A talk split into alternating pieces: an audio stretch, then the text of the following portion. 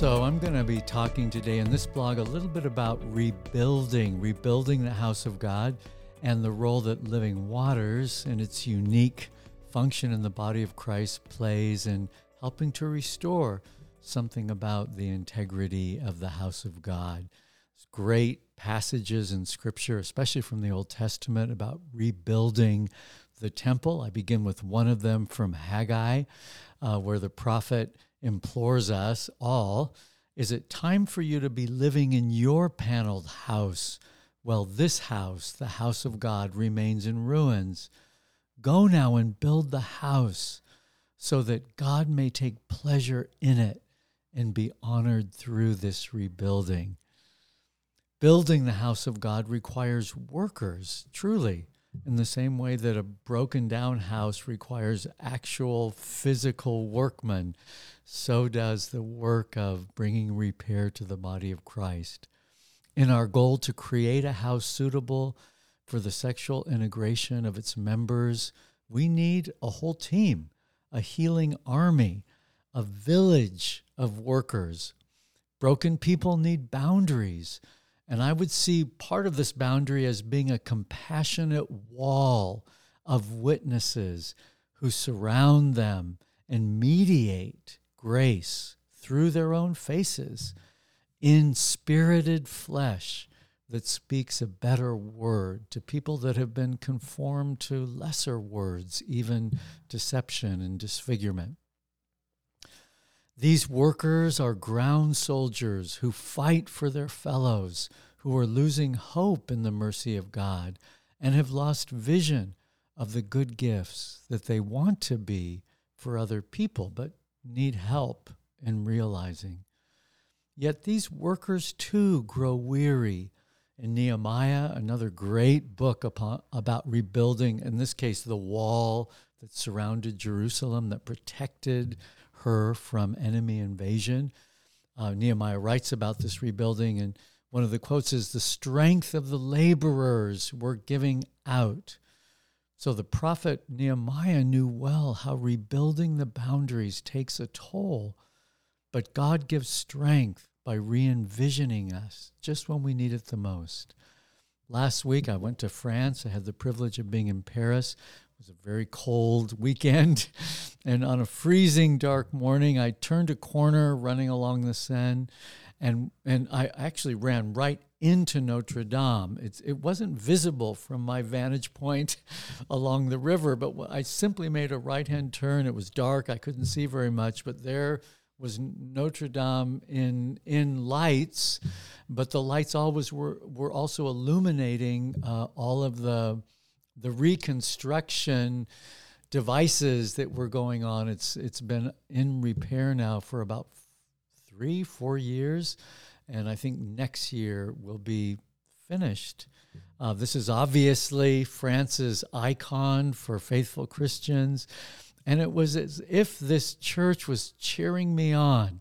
This church who was clearly struck down but was not destroyed.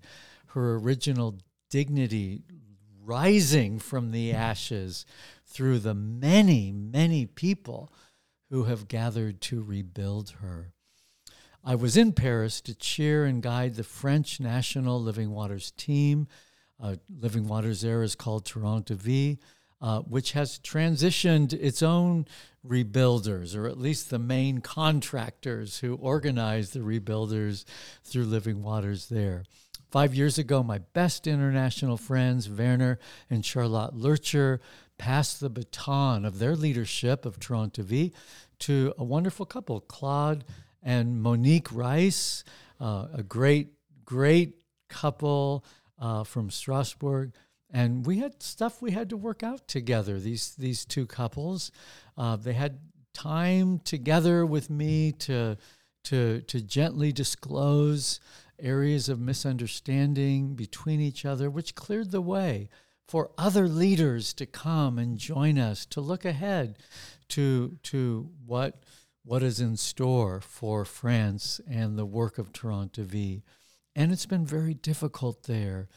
The French media and the French government have, have truly converged against Vie to block their rebuilding efforts. different councils and magistrates. You know, French is, France is so bureaucratic, has so many rules and regulations, have contested this, this humble work of Christians seeking to gather to become chaste.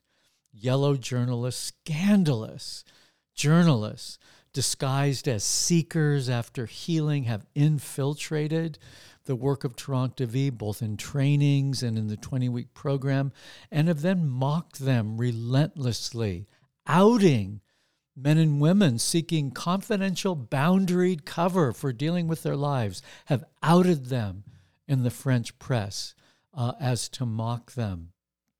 So these rebuilders have justifiably grown, grown weary of insisting on freedom of choice for Christians seeking chastity and integration in their sexual identities.